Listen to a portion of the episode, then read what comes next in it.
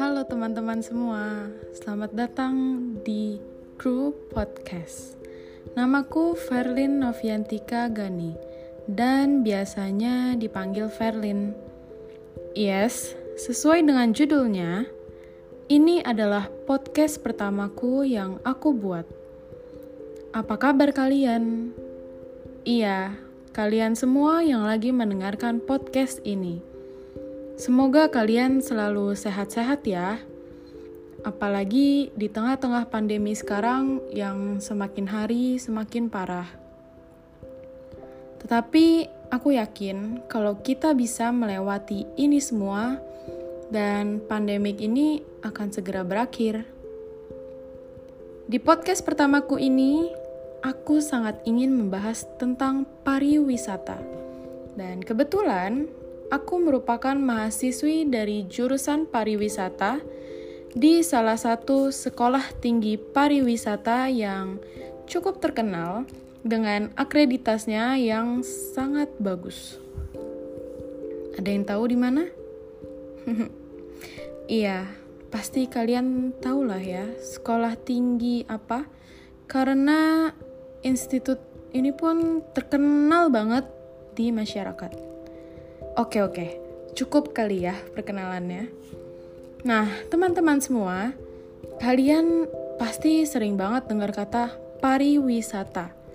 Apalagi di tengah pandemik sekarang yang mengharuskan kita di rumah terus. Pasti pernah terbesit di pikiran kalian, aduh, pengen banget jalan-jalan lagi kayak dulu sama teman-teman. Kapan ya bisa pergi-pergi lagi? Nah, kalian sebenarnya tahu nggak sih apa arti dari kata pariwisata itu sendiri? Kata pariwisata sendiri berasal dari bahasa Sanskerta, yaitu pari yang artinya berkali-kali dan wisata yang artinya bepergian. Jadi, jika digabungkan, Pariwisata dapat diartikan sebagai perjalanan yang dilakukan berkali-kali ke suatu tempat. Dan jika diartikan secara umum, pariwisata adalah suatu perjalanan yang dilakukan seseorang untuk sementara waktu dari suatu tempat ke tempat lain dengan tujuan bukan untuk berbisnis atau untuk mencari nafkah di tempat yang dikunjungi, tetapi semata-mata untuk menikmati perjalanan tersebut seperti tamasya, rekreasi, atau untuk memenuhi keinginan yang beraneka ragam. Pariwisata sendiri juga mempunyai tujuan. Yang pertama, yaitu untuk kebutuhan rekreasi atau berlibur uh, agar waktu senggang yang dimiliki bermanfaat bagi kesehatan jiwa, kemudian bisa menambah pengetahuan, dan lain-lain. Kemudian, yang kedua, pariwisata itu bisa bertujuan untuk kebutuhan usaha atau bisnis. Jadi, perjalanan wisata yang dilakukan itu hmm, dalam rangka menjalankan dinas kerja atau berhubungan dengan bisnis seseorang. Nah, pariwisata itu juga banyak banget loh jenis-jenisnya. Yang salah satunya itu akan kita bahas di podcast ini, yaitu urban tourism atau yang biasanya kita sebut itu wisata kota. Wisata kota adalah suatu kegiatan untuk menarik wisatawan domestik maupun mancanegara dengan menyediakan akomodasi um, dan program kunjungan ke tempat yang menjadi daya tarik suatu kota yang di mana fasilitas perkotaan itu sendiri juga digunakan oleh penduduk kotanya dan dipakai sebagai daya tarik wisatanya. Kota merupakan jenis destinasi pariwisata yang paling penting di dunia sejak tahun 1980-an. Sebagai fenomena kepariwisataan dunia, kota dipandang sebagai suatu proses kompleks yang terkait dengan budaya, gaya hidup, dan sekumpulan permintaan yang berbeda terhadap liburan dan perjalanan. Jadi, secara sederhana dapat disimpulkan eh, pariwisata perkotaan adalah sekumpulan sumber daya atau kegiatan wisata yang berlokasi di kota dan menawarkannya kepada pengunjung dari tempat lain. Di abad ke-20-an dan abad ke-21, wisata kota atau urban tourism ini sudah menjadi sangat terkenal. Dan sekarang dominasi industri jasa inilah yang menjadi ciri kota-kota pada saat ini. Konsep urban tourism itu sendiri pun sudah berkembang dari zaman ke zaman seiring dengan perkembangan pariwisata perkotaan di seluruh dunia. Jadi sebenarnya ada enam konsep pariwisata perkotaan yang saat ini berkembang di dunia, yaitu yang pertama ada Fantasy City. Konsep Fantasy City yang satu ini yaitu membuat suatu perkotaan yang fiktif dan didasarkan pada tema tertentu. Kota ini pun dibangun dengan teknologi simulasi, realitas virtual, dan sensasi pertunjukan. Contoh yang bisa kita ambil dari Fantasy City yaitu Disneyland. Kemudian yang kedua ada Creative City. Creative City ini sendiri adalah program dari PBB melalui UNESCO untuk memilih dan menjaring kota-kota yang mempunyai keunggulan di sektor kreatif dalam pembangunan kotanya dan kota kreatif juga merupakan bentuk generasi baru dari pariwisata perkotaan. Contohnya yang ada di Indonesia, kota yang dipilih sebagai Creative City adalah Bandung. Yang ketiga, ada urban ecotourism. Urban ecotourism merupakan konsep pariwisata perkotaan yang berwawasan lingkungan. Uh, konsep ini pertama kali muncul pada tahun 1996 ketika Blackstone Corporation mendefinisikannya sebagai perjalanan dan eksplorasi di dalam dan di sekitar kawasan perkotaan yang menawarkan keindahan kawasan, kawasan alam dan sumber daya budaya kota.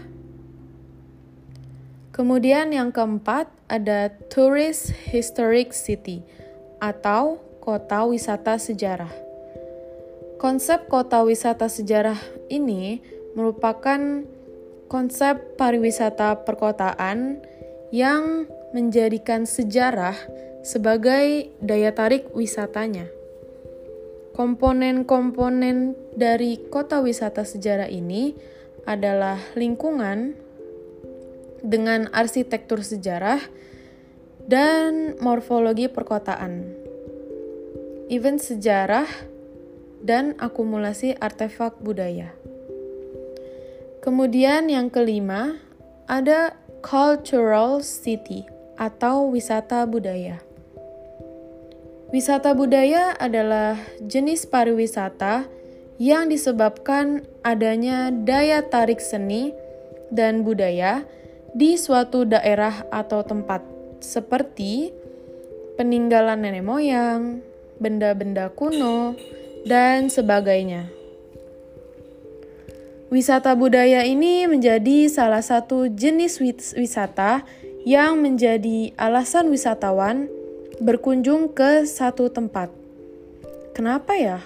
Kok bisa sih wisata budaya ini menjadi salah satu alasan wisatawan berkunjung? Karena dalam konsep wisata budaya ini terdapat 12 unsur kebudayaan yang dapat menarik kedatangan wisatawan. Yang pertama ada bahasa, yang kedua masyarakat atau traditions, yang ketiga ada kerajinan tangan atau handicraft. Kemudian yang keempat ada makanan dan kebiasaan makan, foods and eating habits. Yang kelima ada musik dan kesenian atau art and music. Keenam, ada sejarah suatu tempat atau History of the Region. Ketujuh, cara kerja dan teknologi. Kedelapan, agama atau religion yang dinyatakan dalam cerita atau sesuatu yang dapat disaksikan.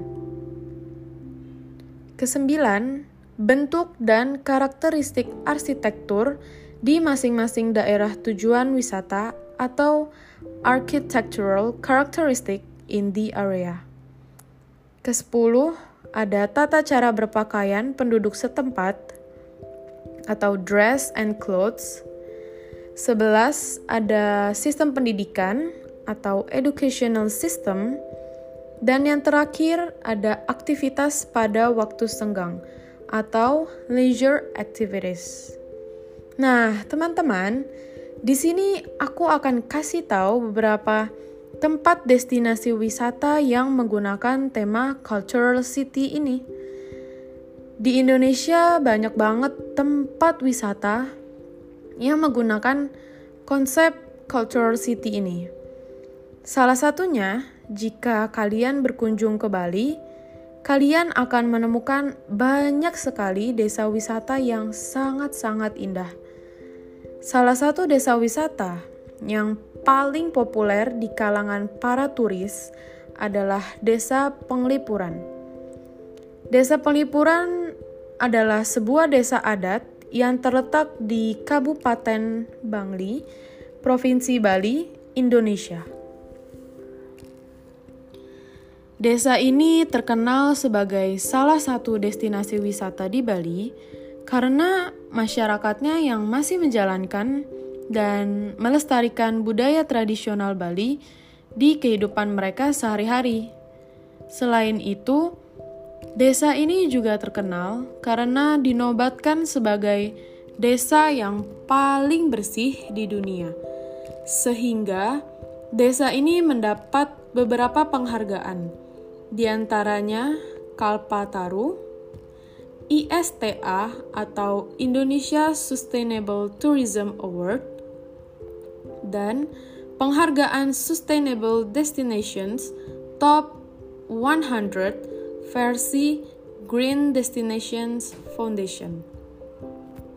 Jika kalian mendatangi desa ini, kalian akan disuguhkan dengan pemandangan yang sangat indah, udara yang sejuk, dan pemandangan yang penuh dengan deretan tanaman hijau. Ketika kamu mengelilingi desa ini, kalian tidak boleh menggunakan kendaraan bermotor. Jadi, jika kalian ingin mengeksplorasi desa ini, kalian harus berjalan kaki.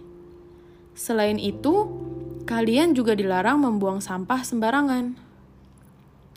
Di desa Penglipuran, sudah disediakan tempat sampah setiap 30 meter. Jadi, tidak ada alasan untuk kalian tidak tertib dalam hal membuang sampah ya, teman-teman. Nah, setelah mendengar betapa indahnya desa Penglipuran Bali ini, kalian tertarik gak nih buat berkunjung ke desa ini? Eits, tapi tunggu dulu. Karena sekarang masih masa pandemik, kira-kira bagaimana ya kondisi desa ini? Sejak bulan Maret 2020, pandemi COVID-19 menjadi salah satu halangan untuk kita bepergian. baik dalam kota maupun luar kota. Banyak sekali sektor-sektor industri yang cukup terimbas karena pandemi ini. Salah satunya sektor industri pariwisata yang di mana agen perjalanan sekarang sedang berjuang untuk survive dan destinasi wisata pun harus membatasi pengunjung yang datang. Di bulan Maret tahun 2020, banyak sekali destinasi wisata yang tutup, bertujuan untuk mencegah penyebaran virus ini. Contohnya seperti Desa Penglipuran Bali yang tadi kita bahas. Desa ini tidak menerima pengunjung dari bulan Maret hingga September 2020. Dan sekarang pun Desa Penglipuran Bali ini sudah mulai dibuka kembali untuk umum setelah dilakukannya rapat bersama para warga dan tokoh desa adat. Dan juga pembukaan desa ini sudah mendapatkan izin dari pemerintah. Walaupun begitu, desa ini hanya memperbolehkan pengunjung berkunjung dengan kapasitas di dalamnya hanya 50%. Kemudian, ketika kalian mengunjungi desa ini, kalian harus tetap mengikuti protokol kesehatan ya, dengan tetap menjaga jarak dengan orang lain, memakai masker, cek suhu, dan harus selalu rajin mencuci tangan. Nah, teman-teman, itulah informasi yang bisa aku sampaikan di podcast kali ini. Kira-kira kalian tertarik gak untuk pergi ke desa penglipuran Bali ini? Semoga informasi ini berguna untuk kalian semua. Saya Farlin Noviantika Gani, undur diri. Bye bye.